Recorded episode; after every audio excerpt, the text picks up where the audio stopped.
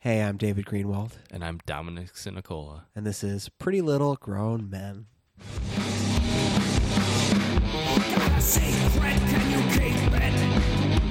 Taking this one to the grave. And we're back.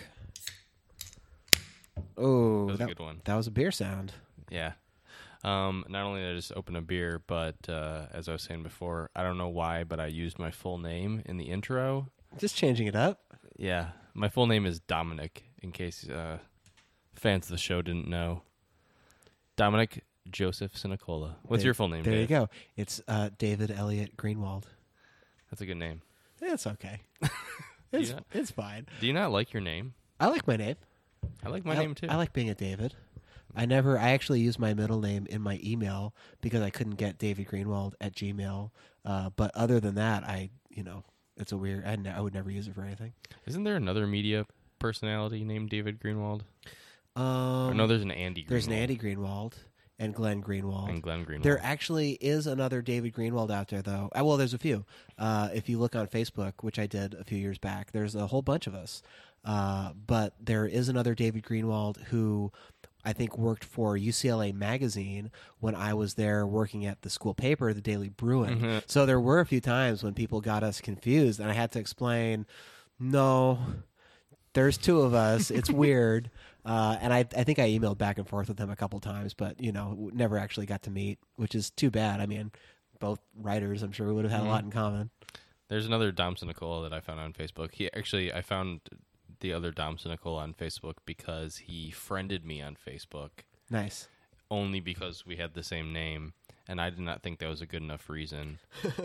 uh, which I, it was a good enough reason to accept his friend request, but it was not a good good enough reason to have any sort of uh, back and forth conversation with him when he messaged me, Yeah. and I did not respond because I was like, "This is this is too far." Other Too Dom. weird. It's too weird. I'm not. I'm not going to participate in this. Well, at least he wasn't a life size doll version of you, uh, which leads us into this week's Pretty Little Liars episode. Uh, do, do you want to do a fake beer sponsor first? Oh, sure. Yeah. The Now beer, that we've cracked that, op- cracked that bad boy the, the beer that I opened is the Alphadelic IPA by Hop Valley. Um, it's in a can, uh, as you probably heard, uh, because I got a 12 pack for a camping trip that I went on over a week ago. Um, it's not uh, it's not one of my favorite beers, but uh, it's a reasonable price and it's a decent IPA. Um, and it's called Hop Valley, so you know they're very hop forward. Uh, during the episode, I drank a Crux IPA, which is one of my favorite IPAs. Uh, Crux Crux Brewing out of Hood River, I believe. uh, and I'm to have. I can't remember if I mentioned this on the podcast yet or not. I've been having a bunch of these guys. Oakshire Brewing Sun-Made Raspberry Berliner Weiss, which is an American sour ale with real raspberries, and that's true. When you get to the bottom of the of the can and you you know give it a rinse so you can put it in recycling, Some grits. there's some uh, there's some some raspberry bit at the bottom. Uh, so I really like this, and they also make this crazy cucumber sour, which uh, is going to replace this one. In I think right now already they've changed it over. Uh, but this is a tasty beer if you can get a hold of it. Hell yeah. So those are our, our fake our fake sponsors for the week. Um, uh, shout out to Paste Magazine, my part-time employer. They did a uh, blind tasting of best Oregon beers Oh, nice. uh, recently. There's some there's some really good ones in there. They miss they missed Crux, but you know they're only they're based in Georgia, so they only get so much sent to them. Um, I'm very curious to see what they actually what they got. A lot of the a lot of dependable brands, Boneyard, they have pFriems. They don't have pFriems IPA. The, they might actually have the pFriem that you drank, Hillary. Uh, the the springtime ale, maybe. Yeah, they have a pFriem in there. Um, For, for those Widmer- just sorry for those just tuning in, uh, Hillary, who gets mentioned once in a while on this podcast, is my wife, who's just hanging out on the couch. Oh, Just so yeah. you know who that is. Not everyone has been here for 69 episodes. Here in season two of Pretty Little Grown Men, we have to reestablish our m- mythos. Yes, yes. There's somebody listening right now who's like, I remember who Hillary is. Thank you. Yeah, Thanks we haven't done hanging in beer sponsors in a while. That's right. I forgot that. one of our, that was one of our best uh, sign off One of our old taglines. Yeah. Um. So okay, we're here to talk about the sh- the the show Pretty Little Liars. Yeah, I took some notes on my notepad this week Mm-hmm. because just trying to keep the beat straight. And this episode was extremely emotionally heavy and pretty uh, intense, like action wise. Yeah. And I'm glad I took. I, I didn't actually need to take notes because it was. It felt like it was a pretty. Th- it was like not an overpacked. I don't know. It was like pretty straightforward Mhm. as far as what was going on. Uh, every liar sort of had her own storyline, but they were pretty straightforward and just super dramatic and sad and intense, and like very little of the quippy banter or humor or lightness that we expect uh, from the show. It was all pretty much like intense, terrible things happening. The only quippy banter came at the beginning when Spencer was trying to hide the crying baby phone.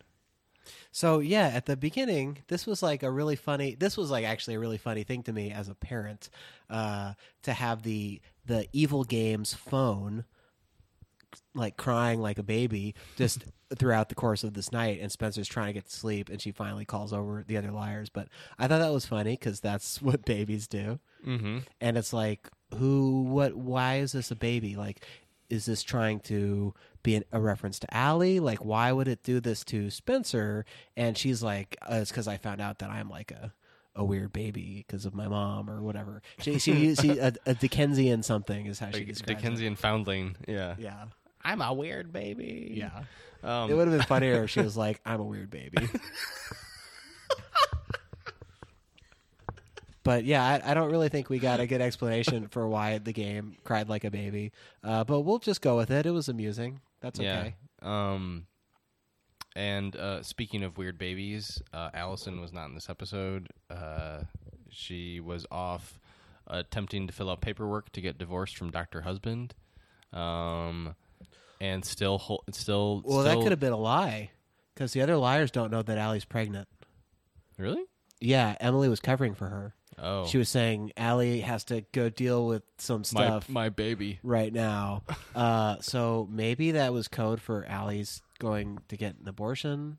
I think don't she, think I don't think so. it was. I think she's just getting out of town. Listen, uh, But Emily's covering, still covering for Ali. th- the show has handled a lot of things poorly, but I don't think that Alison getting an abortion would be one of them. Just an off camera. Just comes back next week. Hey, Yeah, well done. Yeah, it's, they- it's like when know. Aunt Vivian Probably on the Fresh that. Prince just changed over. Just she comes back. When Alison's a completely different person when she comes back? Um, yeah. So uh, they so we found out that it's Hanna's turn this week. Um, because she said the magic Mary Drake words. She said Mary Drake's a lying liar, and then the phone buzzes and was like, "Hey, it's your turn. Your You get to play." Yeah. And we were watching this like this stupid phone is listening to your entire conversation. You are being surveilled right now as you discuss what to do about this phone. So this is this is the thing that's happening throughout this whole. So so Hanna eventually uh, tells Caleb that she that this game exists, and then Caleb, of course, becomes obsessive about it. But when Caleb discovers this phone, the first thing he says is, "Hanna, this phones have cameras. AD is pretty much watching everything that's going on." And Hanna's like, "I'm sorry, you know, like a, a lot of things are going on, but She's like, "Whatever. I mean, it's fine. We know." yeah, and it's like, and, but that's just that's how surveillance is is approached in the show all the time, which is that there's this weird disconnect between between what between the omniscience of AD and what actually happens to the liars. So they're like planning secret things of how to thwart AD's plan, but they're saying it out in the open And they know in front of the fucking phone Yeah, so that and the, and AD the can hear everything. and the game board, which is like obviously responsive to what they're saying because AD, who like Ezra Fitz and like other characters in the show before them, has nothing better to do than to just sit on a on a laptop somewhere, Mm-hmm. you know, in like an Ezra monitor compound, surveillance compound, just like chilling on headphones, uh, and it's like the craziest thing about one of the craziest things about the show still is the fact that some evil mastermind would have the patience to just sit there for hours and hours and listen to these like 23 year old girls just you know just yammer on Right. you know uh trying to figure out who's gonna like take this crying baby phone home like i don't know like if that was your evil plan would, aren't, aren't there better things you could be doing with your time Not if you're Ezra Fitz, yeah i, I guess not the real A D. Ezra Fitz, deserve it. AD, our dream AD. our dream ad yeah it's true um he wasn't in this episode either. Someone else was. We'll get to that at The the, sp- end. the specter of Ezra was in this episode. the shadow the shadow of ezra. Always. In my dreams as well. Um, so the show did like a kind of weird, funny thing with Hanna's story, where Hanna is supposed to she she's given this like socialite um, senator's governor's daughter her dress, part of which she stole or or or you know was made in collaboration with her previous boss, Yeah. and of course. Uh, AD knows this because everything on the show has to be telegraphed for plot purposes Right and it shows up in some in some fashion blog that there's oh a rumor that it's a stolen dress, Mm-hmm. which was very Gossip Girly to me.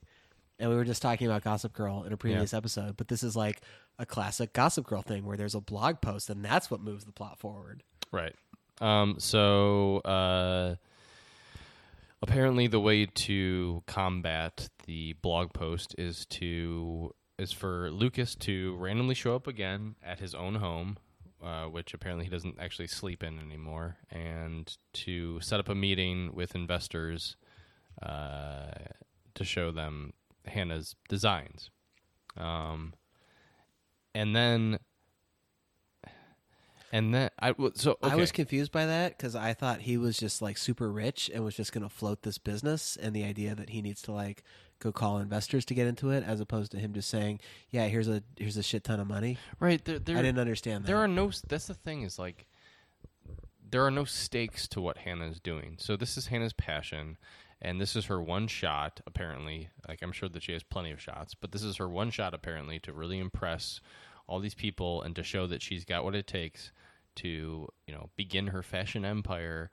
Um, but Lucas very overtly says, "Hanna, don't worry about it. There are, are there are a thousand ways that I can write this off. uh huh. Like you don't have to worry about this." I think I think Lucas is basically just like, "It'd be nice to find investors, but if we don't find investors, it's not a big deal. Right.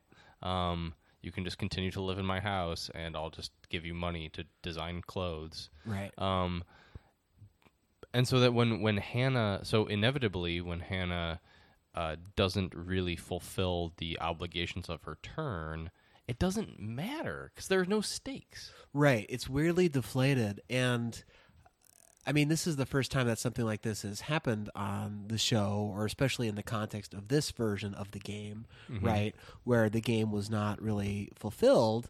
Uh, and it's sort of the game's fault because it doesn't get fulfilled because Caleb's trying to break into the board and it like sends Poison- fart- it poison gas farts at in his face real hard. He gets a mouthful of fart and falls over. So presumably the game understands that it has now set the set up Hanna to fail her turn because she's going to go over to the hospital and see Caleb. But what is so nefarious about AD keeping Hanna from impressing investors when Lucas has enough money to float her anyway?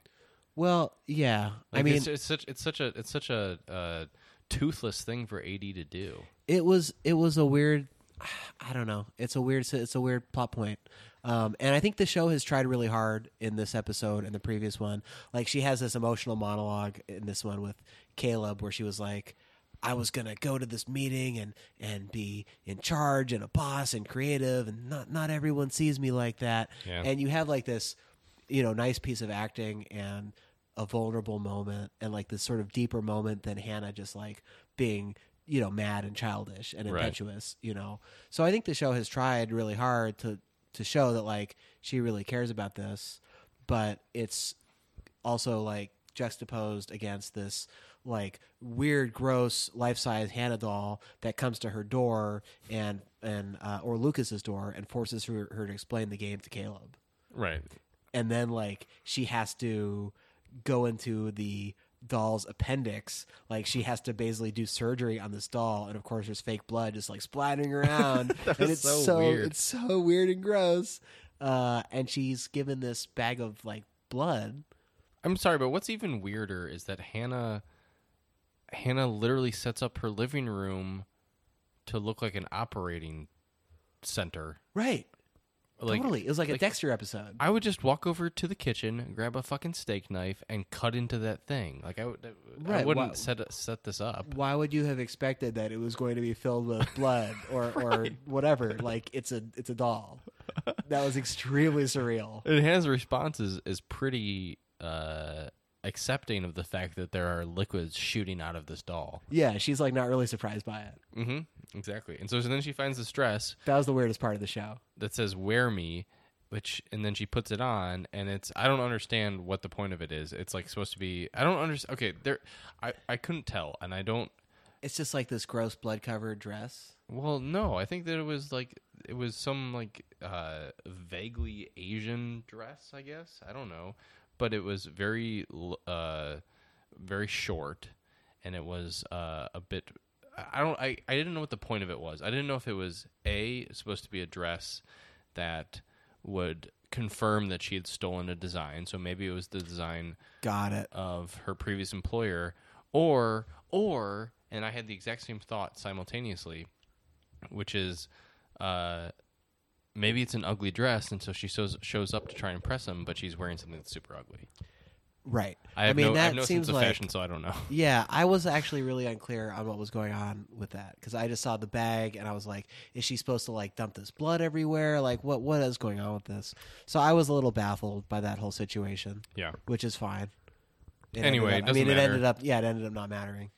Um we never found out what happened with Lucas if he impressed the investors or not. That's true. Save it for next week. Yeah, there's actually this this episode was pretty cliffhangery. More than a lot of uh in between episodes usually are. Yeah, it's true. This one was definitely like raising raising the stakes or raising the escalation level of the drama. Uh, A lot of Caleb in this episode. Caleb Yes. is a fucking asshole. Uh, Yeah, his character really- sucks now. He's yeah, he's horrible. So Caleb has an interaction with Spencer because he's over at uh the barn, he's over at the barn trying to pop open the game, the board game. or he- no, he's he's dude. He's flashing like cat. Like, Hillary, he's flashing cat lasers at the fucking board game. yeah, he's got like his laser his green laser pen and he's trying to like scan it or whatever. and Oh he's got a stethoscope. Like he's trying to, and he's like, I can't figure out if it's electronic or mechanical. Uh, and then but the reason that he gets sprayed in the face, which is funny because uh, because it's like I don't, I just don't know what happened. It's like, do you honestly think that A is going to let you get away with prying things up from the board? Yeah, that seems unlikely. like of course something as bad is going to happen for a second there um, and this will we'll expound upon this when we talk about the real m- sad meat of this episode for a second there i thought that caleb was going to die and i was very happy Yeah. i really hoped i was i was That would have been a no great more- twist. there have been no more fitting end for caleb than to die smugly thinking that he had taken care of his past relationship with spencer yeah, dying in his own hu- hu- hu- hubris.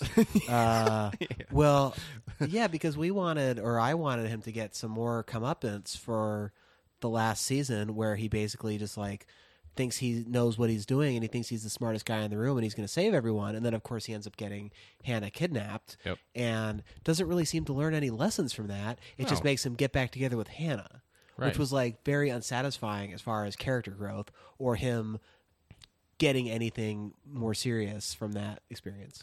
Well, I mean, we can talk more about uh, unsatisfying character growth because I think that this episode proved that uh, the show is going to revert fully, fully into status quo. It is. It is. Um, I had a thought when we were talking earlier about surveillance, and I'm wondering what you think about this.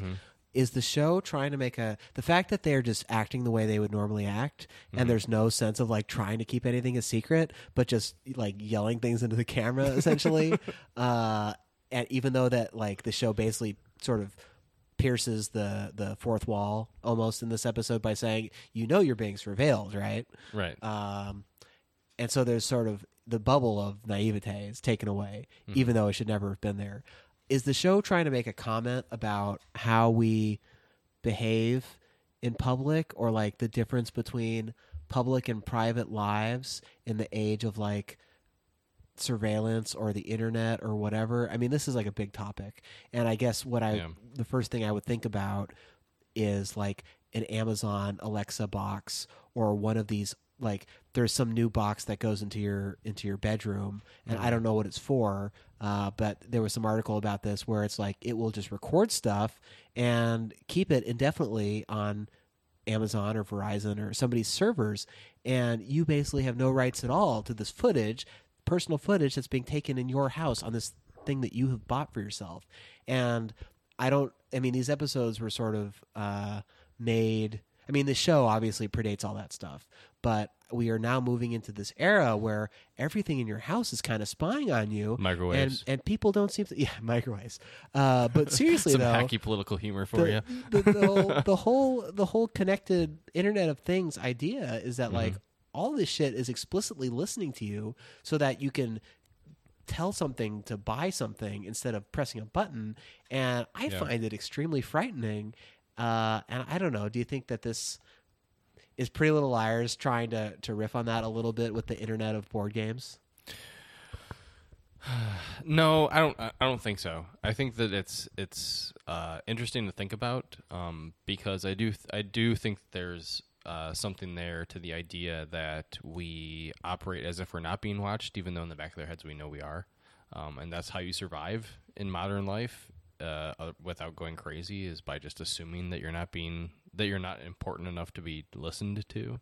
Um, but I don't think this is because the, the this has always been the case for the show. Even before, I mean, we are trying to parse the timeline as it exists because Emily made a humorous side comment uh, about Aria's newfound ability to use technology. Uh, that she accidentally had her phone on airplane mode throughout half of freshman year. Um, and we were like, did iPhones exist when the, they were uh, supposedly in their freshman year of high school? right Um, and I think that we concluded that no, they did not, uh, unless this sh- unless the show is currently taking place in the future.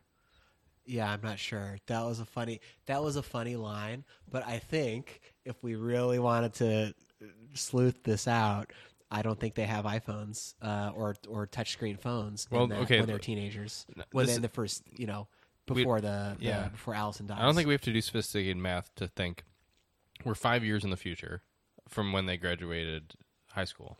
Well, I mean, we can just think about what phones they had at the beginning of the show, and they had flip phones. Mm-hmm. They did not have iPhone E phones. Until Yeah, so they didn't. later. And uh, uh, airplane mode did not exist. Was not I don't even think that airplane mode was in the first couple models of the iPhone. Yeah, I don't know. Well, this is the we got of, you characters. Yeah, this is this TV is show. This is what you listen to Pretty Little Grown for, like intense, really intense analysis of, of whether or not they had an iPhone uh, in 2000. I'm sorry. If I wrote a TV show, this is something that I would fixate on and get right. it, it was a good Dream Logic, Tom. Dream Well- Logic. What's up, Norm? You still listening to us? Hey. Um, but yeah, so let's talk about the Aria and Emily uh, detective agency, which was like so random. And part of this episode really felt like it switched tone a lot to me because of like just the the sadness and the vulnerability, and also especially uh, this plot. You you mentioned that it uh, it felt a lot like Veronica Mars, and I think you're totally right on. This Yeah. is this is actually the first time that I really felt like this show could be a direct descendant of Veronica Mars. Totally. Um, because that show like is I think I think it is an influence, but you know the the I've only seen the first season, but that show like has does the banter thing, but it's banter in a very like almost antagonistic, self protecting way, uh, which is what this episode was much more like. And this episode was just a lot more, you know, brusque, just Right. a lot more. first of all, Dave, you should watch the second season of Veronica. Actually, you should watch all of Veronica Mars. It's Yeah. all good. The second season, especially, is really really good. Yeah, Uh, third, yeah, I, I agree. I mean, because I think that's what um, what characterized Veronica Mars was uh, this sort of surprising tone of, of darkness, where you have uh, you have what is essentially a soap opera populated by high school students, or in this case, you know, post high school students, and uh, every once in a while, it's injected with this real serious morbidity, I guess. Yeah. Um, the idea that like just because this is a melodrama does not mean that these characters are invulnerable to real tragedy. Mm-hmm. Um, and I think the Veronica Mars is a little bit more serious about it, has a bit more stakes, and is a bit more dire, uh, especially when um, uh, I don't know when you want to talk about it, but especially because of the death in this episode, which is just I I kind of I kind of hated it, but I uh, but the idea that death is very real and it matters quite a bit. It's not some sort of plot point. It's it's it's it's it feels I don't know how else to say it besides it feels more than a plot point. Mm-hmm. And I think that this show struggles with that sometimes. Yeah. Well, I think Especially when like Charlotte f- fucking Charlotte is supposedly dead and who's who's actually mourned her besides uh Ali kind of. right, right. Yeah. I Noel Kahn got his fucking head off, head cut off. Yeah, even if you don't like him, he got his head cut off. yeah. It's really brutal, and no one is like having nightmares about it. It was that was definitely more of like that was definitely more of like a plot point and almost like a camp element, like a Yeah. slashery, just like a slasher homage element, as opposed to like you know one of the liars killing somebody, which happens every so often. Well, then, so I, so I guess the question ultimately is, um, I mean, I mean, by the time they kill Doctor Husband, uh, you know, they feel like hardened killers almost. Like they're they, they're dealing with it, and there's some emotions, but you know, it, they kind of get over it pretty quick death- compared to death previous. is everywhere. I mean, there. Are, I mean, Yeah. I you know, like, I just I I don't. Okay, so here's here here might be uh, a question that gets to the heart of whether or not we're willing to follow the show where it wants to go, which is that the show is like it varies in tone wildly. It's kind of all over the place genre wise. It's trying to do different things. Like sometimes it's really serious, sometimes it's goofy. Uh, it's hard to tell whether it's taking itself serious or not half the time. hmm Like, do we just give it a free pass to sort of try all these different things? Like, the difference between like the the the first three episodes of this half season have been pretty different in a lot of ways Yeah, it's true. and it's just like it's not it's not consistent anymore but maybe that's not a i don't know is that is that for a show that's been on this long and has gone through as many transitions as it has is that a bad thing anymore? Or do we do, is that is that like we do we give the show license to like stretch its creative legs and just like fart all over as many genres as it wants to? Yeah, I don't think I don't think it's a bad thing. I just thought this particular episode was it felt really disorienting to me just because you know it's it wasn't it's not so dramatically different than the last episode. And if you were a casual person to watch these two episodes back to back you'd be like yeah this is the same show you know? Um, but as like very careful PLL watchers that we are it felt really different um, and yeah, I, I think we just need to. I mean, at this point, my feeling is that I just want to let these episodes play out and absorb the whole thing and see what they're Yeah. going to do. I think we can see a lot of the pieces at the end lining up uh, as far as the relationships, and I really don't like the way they're going in that direction, or I'm saddened by it, and we'll get to that. Um, but I want to talk about Aria for a second. Let's keep burying this lead really hard Yeah, no, we'll get there. deep We'll, we'll, we'll, we'll get there. Um, but, you know, if you read any of the articles that have come out in the last few weeks about the end of the show, uh, there was a great roundtable on vulture.com, which I recommend, and we can put that in the in the show notes uh, or on, on uh, rawkblog.com, R A W K blog, uh, or also in your iTunes. You can check it out. Um, but one thing that came up was uh, Aria, the not Aria, but the actress Lucy, uh, went to the the show and was like, "Hey, I'm tired of being romantic relief. Can I like do something else?" And this episode is the beginning of that happening, where she sees Nicole. Uh, on TV talking about how, how much she still cares about Ezra or how he got her through this experience. Yeah. And it's just like, oh my God, I can't believe she's seeing this on TV. So random.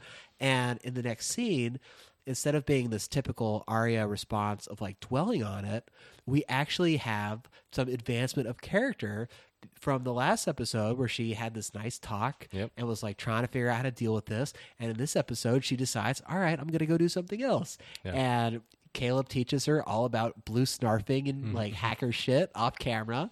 And Emily's like, they're in the car trying to track down uh, Sydney. Who, Sydney Driscoll. Sydney Driscoll.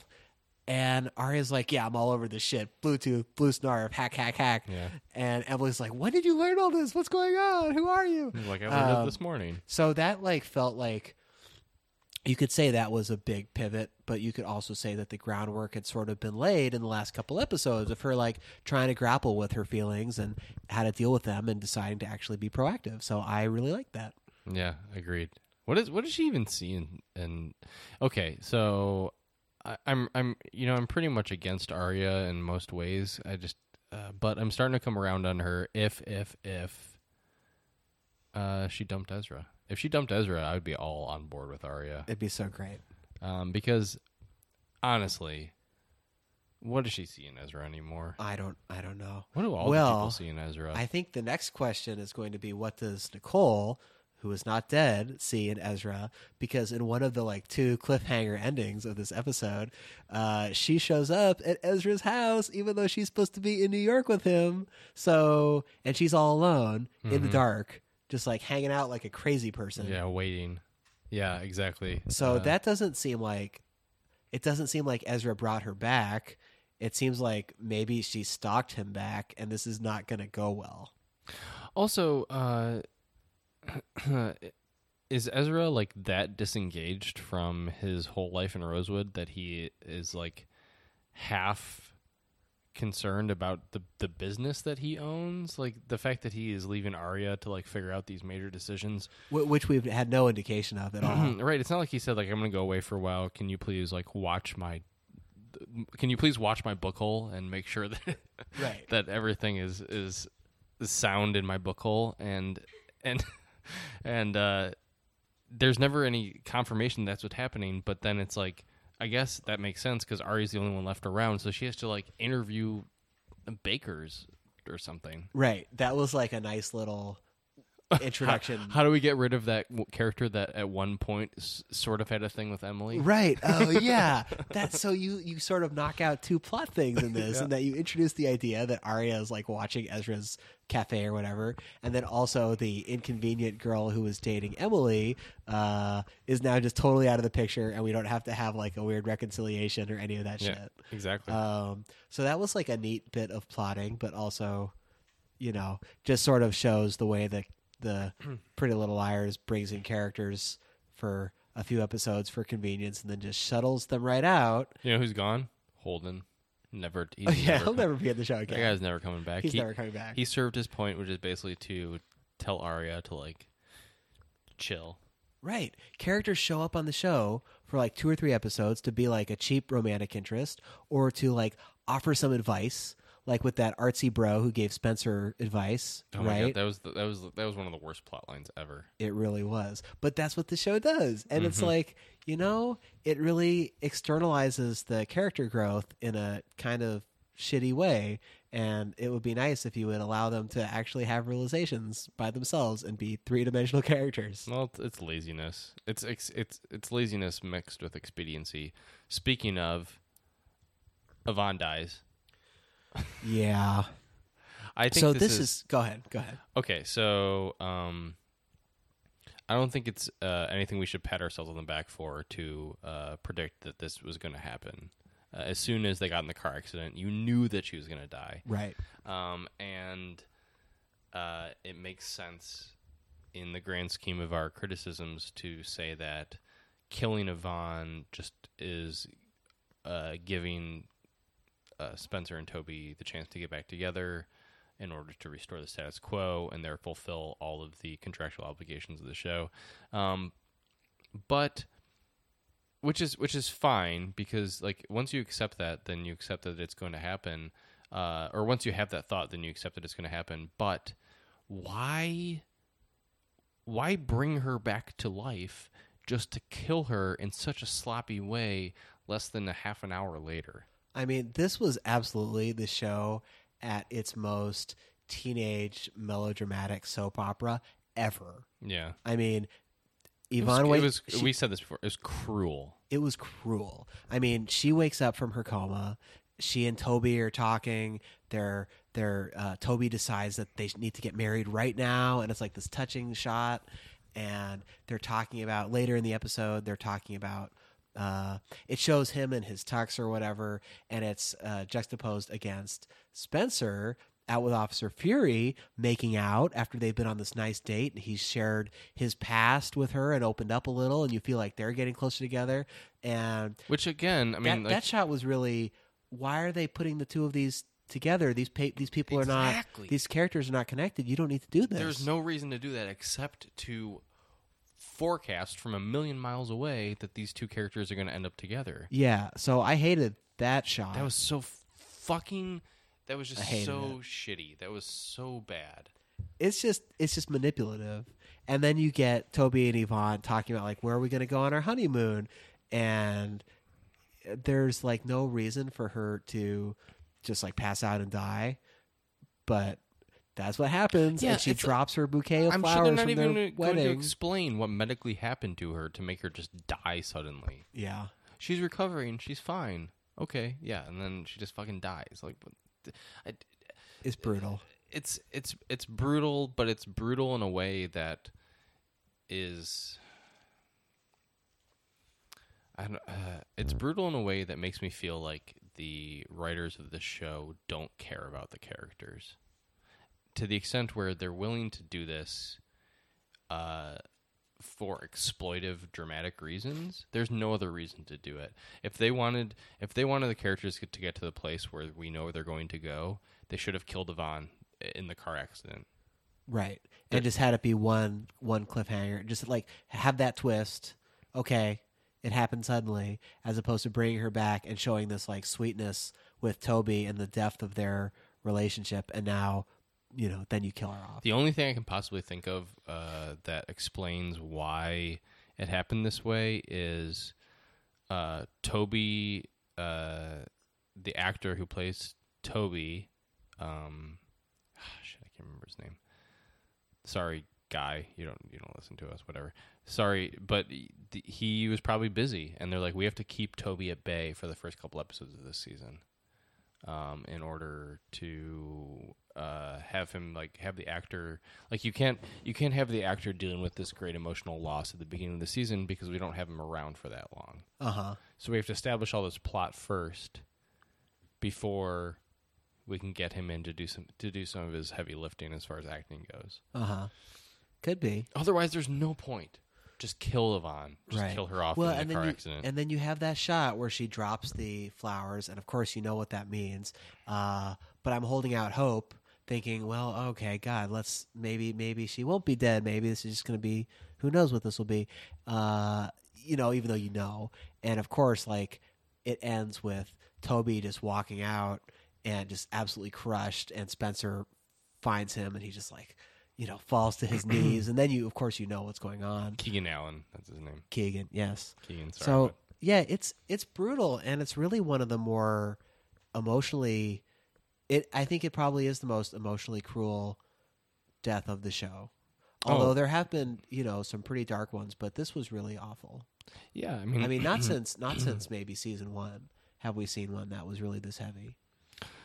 uh, with uh, Emily's girlfriend. Yes. hmm Yeah. I know. I agree, and I think that uh, it was. Um, I mean, I, I, I, I can't. I can't. I see no. I see no narrative justification for having this happen in this way. Well, one of the one of the things about the show, if we want to read into it in a thematic way, is that it always has had things, bad things happening outside of the realm of the game. And so mm-hmm. no matter how bad things are in this traumatic, extremely controlled situation where you have this omniscient character essentially, other bad things can happen. and this is one of those things, presumably, and I, it just sort of sends the message or the the moral that either you can't control anything, everything's terrible, everything's going to end in tragedy, whether you play the game or whoever's pulling the strings or whatever. Tough shit, and you know that's like super nihilistic. Well, we assume that you know that AD was behind the accident, the car accident. Right. Um, I mean, the, the, this episode for some reason kind of avoids speculation to that extent, and in fact, no one has really brought up the idea that it's incredibly convenient that Toby and Yvonne got in this weird accident. Right. Um, I Hit mean, a- they, they, deer. they yeah right. They do bring up tangentially that you know there's doubt around the idea of this deer, but um, uh, there's. I mean, this has always been a problem on the show. Even when there's the big reveal about Charlotte, there was kind of it was you had to do a lot of mental work in order to get the liars involved enough to put them in the danger that they were experiencing on a daily basis. And that's probably the case here, but it's just again it's just what is the motivation behind killing Toby's fiance? Right. And is it to set up this this cheap, gross reunion between Spencer Yeah, and does Toby? A, does AD want Spencer and Toby to be together forever? or does Maybe the, AD or is does the show Spoby just, shipper. Yeah. well, or does the show just want that to like give you some sort of idea of classic romance or uh, pander to the pressure of the fans? I don't know, but why? That, why do It just isn't a very Yvonne is a nice girl and she deserves the best. She did not deserve this. I I agree. I agree. Well, it's just like if the show puts all these high school couples back together, then it speaks to and the and the way that they've treated Aria and Ezra from day one is it speaks to this very like weird and warped idea of teenage romanticism that you're going to fall in love with your soulmate first thing and nothing else is ever going to happen to you mm-hmm. And that's Aria fucking no. Uh, it was Aria, right? Who said that to Hanna? Who was basically like yeah he- she says you guys found your way back to each other and, Alf, and, so will I and and we will too. And it's like so that's that's, That's the not aspiration, real life, Aria. Shut the fuck up. right? And that's but that's what the show is positioning as aspiration, uh, which I think is gross. Squad goals. Yeah, I think it's I think it's really bad. I don't think it. I don't. I I don't like it. No, I no, but that's it's it's just validating a very delusional way of viewing life. I mean, if if I was operating under this impression that like my high school love was the one that I was meant to be with, and that no matter what happened and got in our way, we'd eventually find our way back together. Uh, I'd be very miserable right now. In fact, I sort of had this situation with someone I met in college, and after the fifth time, fourth or fifth time of getting back together, you're eventually just like, this is f- we're not meant. This is not meant to happen. Right. Like, I, de- no matter what you believe about destiny, life has functionally shown us that this can't work. Right. Yeah, I think what we're maybe what we're learning about the show, particularly with this episode, is that it does have this very tra- ultimately tragic Romeo and Juliet vision of the world, and also with like a slasher villain. you know, yeah. it's it's like this is if this show this show is never going to end on a sunny note, but if it it feels like it's going to end in this really like just Shakespearean bloodbath at this point, which is really disheartening to me.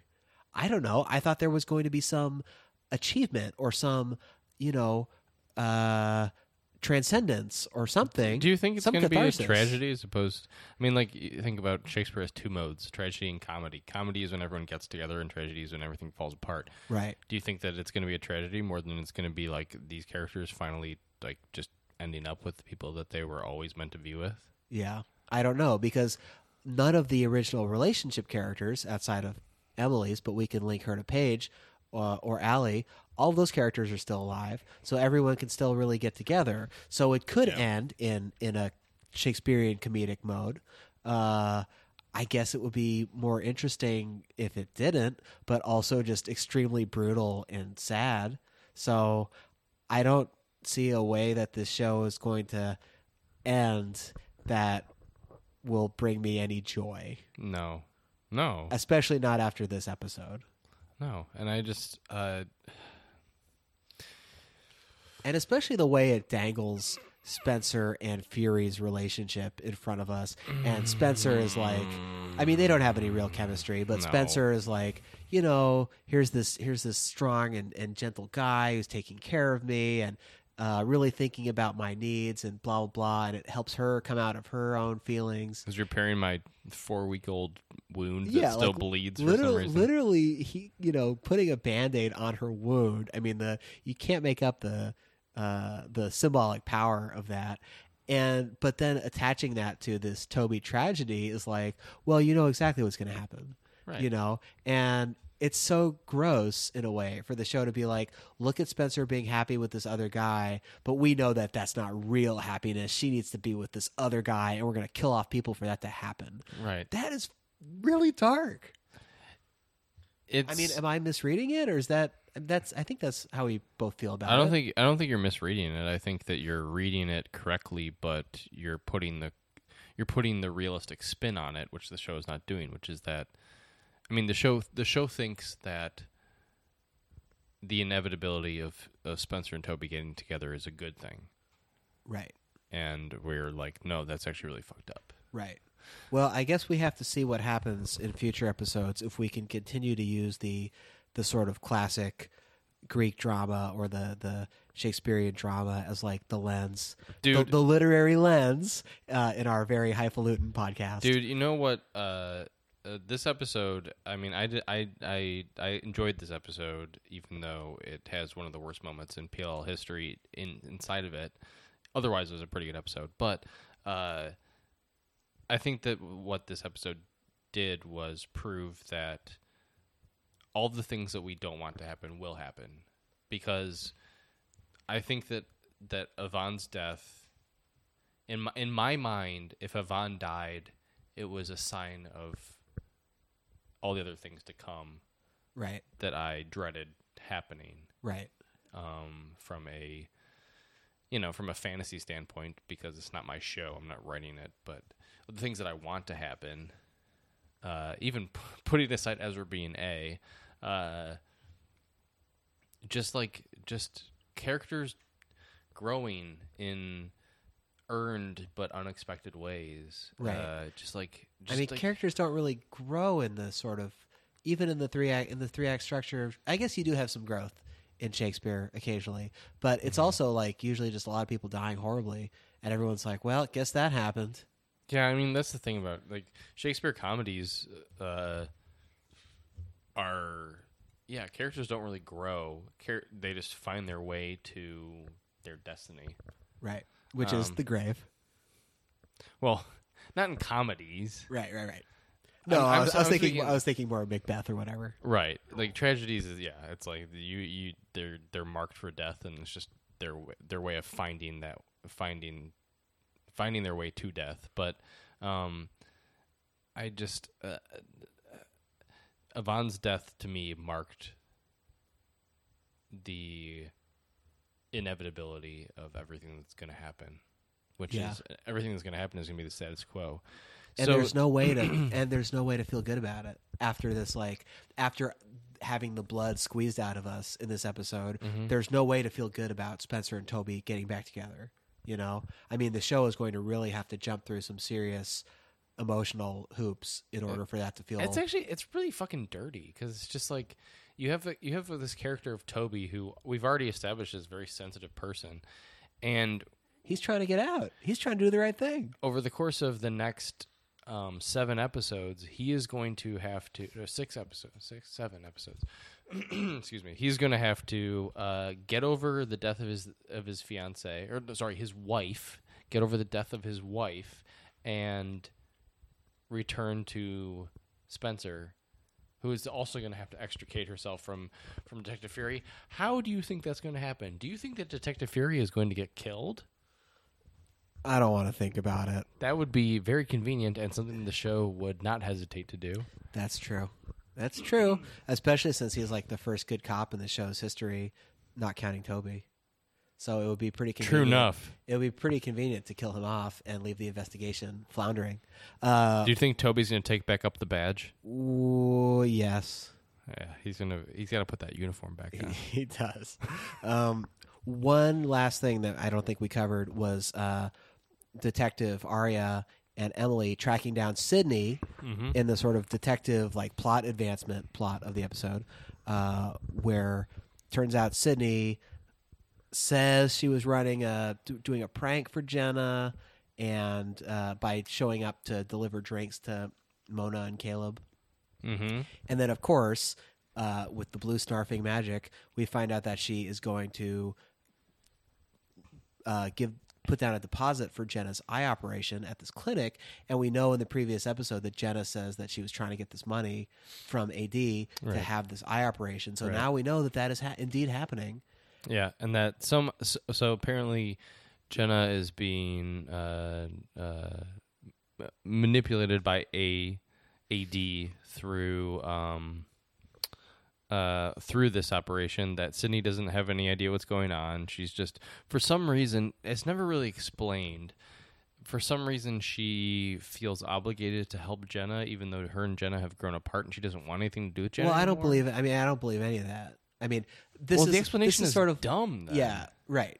Well, this is sort of like the classic thing the show does, in which it shows a character obviously lying and then almost never returns to it. Like Right. almost never goes back to say what really happened. Uh, but Although- it also it also did the classic thing of you know so Aria again like huge character like shift Mm-hmm. is acts like a badass and she's like you're coming with us and she puts her against the wall and then after making this threat of like you're gonna come in the car with us and explain everything uh, Sydney's like well here's what happened and I don't really know anything and can I just peace out? And they're like oh yeah okay sure. See you later. Um, but the nice this is like this was like one of the nicest PLL twists ever uh, because this happens in so many encounters right where the PLLs think they have an advantage for once. They think they're going to win this situation. And they're like you need to tell us everything. And the person's like well it's actually this mm, random thing maybe. And then the PLLs are like oh okay I guess it must be that. Yeah. that's fine. And they Yeah. completely blow their wad. Yeah. and in this episode, they do that, but they drop a motion sensor uh, uh, uh, Uh, tracker like a GPS tracker in her yeah. bag, a GPS tracker, which is awesome. And it's like the first time they've done something right in maybe like two seasons. Well, it's also, I mean, it's funny too because uh, maybe this was just Aria and Emily playing good cop, bad cop, but um, it was funny when Aria was getting fucking aggro on Sydney, and Emily's like, "Well, hold on, like, just you're getting a li- like, maybe not like slam her face against the wall." Right. And this from a character who was like yelling at a high school student in the previous episode. Well, I mean, her her her kind of girlfriend is gonna go bake somewhere else, uh, so maybe she's got some internalized aggression. yeah, we don't even know if she knows about she internalized knows about that. bitterness. Yeah, She's she- not even going to address that character ever again. That's just going to like slip off into the, you know, into the dead plot line zone. Wasn't she? Wasn't that the the baker who gave her uh, pot cookies? Yes. Or no, that was Spencer. She was giving Spencer. Spencer weed cookies. Correct. Yep. Mm. Anyway, this Emily's episode- Emily's an adult now, and she can't have anything to do with drugs. That's true. Uh, well, she works at a school. She's an adult. You got to be careful. That's right. Paige wasn't in this episode. Neither was Alison. No. Neither was Coach May. Uh, neither, neither was Mike. Neither was Chad Lowe. Yeah, a lot of missing grown-ups. in Lucas this- showed up. He did. Lucas is back. I still can't tell if Lucas like wants to hook up with Hanna. The vibe is totally that he does, but he doesn't seem to be ma- actually doing anything to. Do Well, his response, his he had a really weird. He just likes her too much. It's like he's throwing her some vibes. Well, yeah, but I mean, it's uh, it's hard to tell because the show. It's like with Holden, where it like does the show believe that there is such a thing as platonic, uh, uh, opposite sex relationship With Holden, yes, he's the only character. But Holden acted the same way that Lucas did. Oh, I don't think so. I think I think Lucas is way more uh, excited to be in the room with her. But even. Lucas's He's response- he's like too he's too upbeat. Yeah, Lucas's response, which is funny because it's like Lucas, you are insanely rich. You don't need to fixate on this girl who obviously has no any like no romantic feelings for you. Right. Maybe he just really believes in her dresses. I don't know. I don't know. It's he was, you Who know, cares? he was just one of those characters who after being in the Mona army or whatever, that whole sequence of events that made no sense and was dropped because it was stupid. Mm-hmm. Like what are we supposed to believe his his how that affected his relationship with Hanna or whatever? We're just supposed to believe that these two characters like let's just put all aside all that extreme weirdness from when we were in high school and now we can just be normal friends and that's fine. I mean, I guess so. But Well, the, it's that- weird. Dave, that's what being an adult is all about. Also, where the fuck was Mona, who was apparently like uh, Hanna's fashion guru, who hooked her up with this whole situation? Right. And here is Hanna facing the impact of everything that Mona did, and Mona's nowhere to be found. Yep. Good point. I don't think that that's purposeful in any way. I think that's just the show doing what it typically does, which is just having no room for one of its the hundreds of side characters. Well, it was just like throwing out a plot line that doesn't really matter because if it mattered, then Mona would have come in to be the blog fixer and like dealt with it. Right. Which it would have actually been interesting in another show, not about extreme sadness. This the the funny thing is that In in the Gossip Girl episode of this show, that's what would have happened. this dumb blogger situation, which is like, it's I mean the grand scheme of things is that it's nothing. Uh, oh, you know, you know, I just realized this. This is so obvious, but you do you know why they did that? To show that Hanna chooses Caleb over her career. yeah, That's why they did that. And Caleb, of course, is like, that doesn't affect me Yeah. because I never have to make choices like that. I'm just a smug fucking asshole who gets Yeah. whatever he wants. Yeah, he sucks, and it was really What aggravating a to have shitty, him. stupid character. Well, it was just really aggravating to have him have this like to run into Spencer and him be like, "Oh, do you want to have like a, a serious like intellectual conversation about this? Like, can we process our feelings? Because I want you to feel really good about this." And it's like, motherfucker, you like waited years to get with her, and then you bailed on her as soon as your ex girlfriend shut up. Right. Like, what is wrong with you? right, th- th- that was the that was such a dumb scene. And when when he got fucking farted in the face, I was He like, deserved it. "Fucking die, you shithead." um, Well, I, I'm glad that something bad happened to Caleb because that was like sort of the comeuppance that I have been waiting for him to get due to his just his hubris.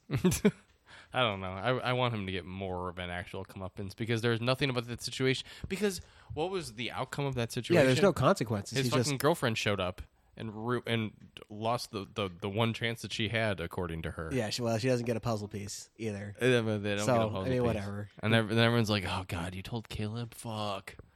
Like, ah, jeez. Yeah. Well, Well, and Spencer, and like this thing is that whole conversation was, um, Spencer being like, "Oh, uh, okay, you're in my house. Okay, cool. yeah. boyfriend." I guess we can have beers together. And then he's like, "Oh, sorry, I thought I was gonna be gone." And and if I was Spencer, I'd be like, "How did how did you get in here in the first Yeah. place?" What are you doing in my house? That's creepy as shit that you just think you can come into my house and leave uh, without me knowing. Um, and then he's like, "This is nice. I, I appreciate that we can talk civilly to each other." And she's like, uh, and, and then you he's haven't like, even had a conversation yet.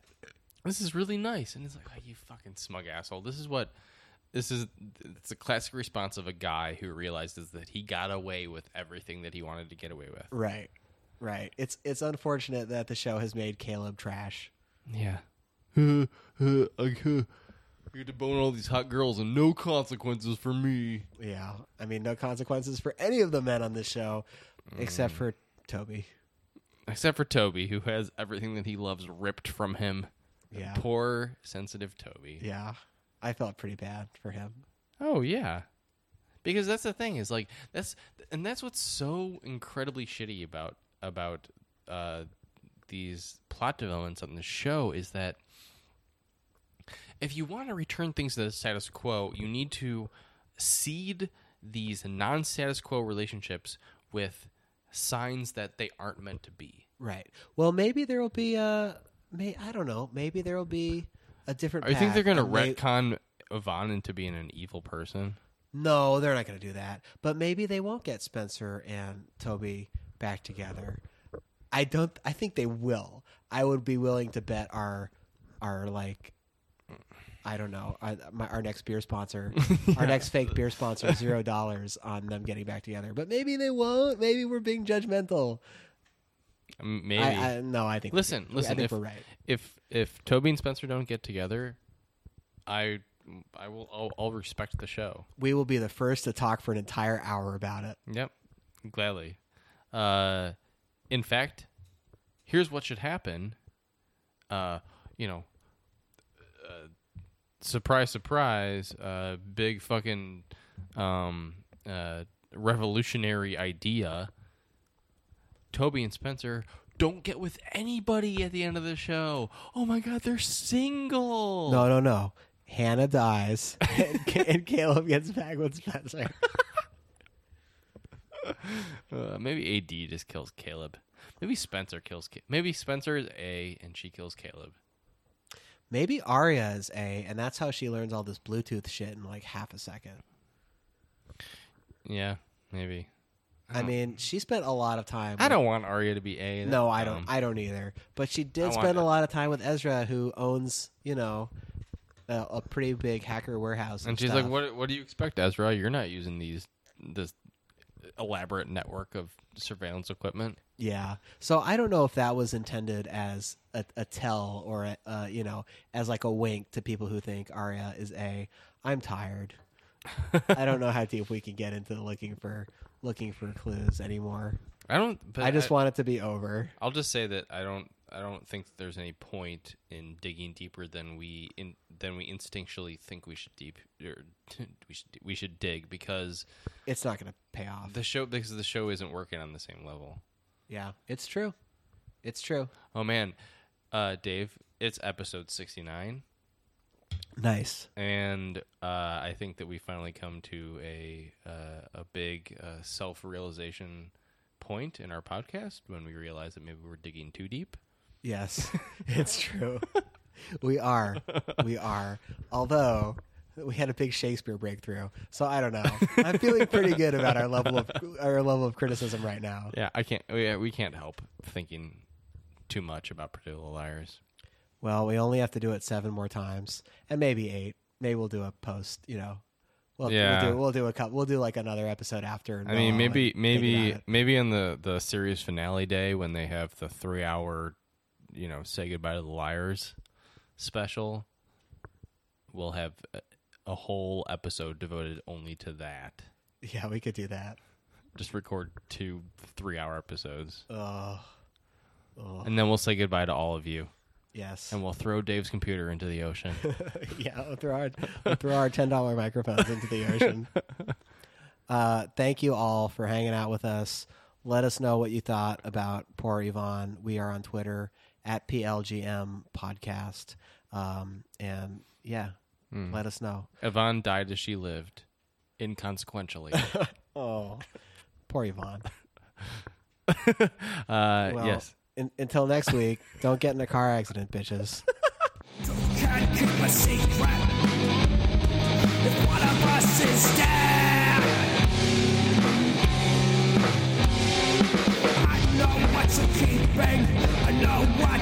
keeping. I know what's keeping. Swore you never tell.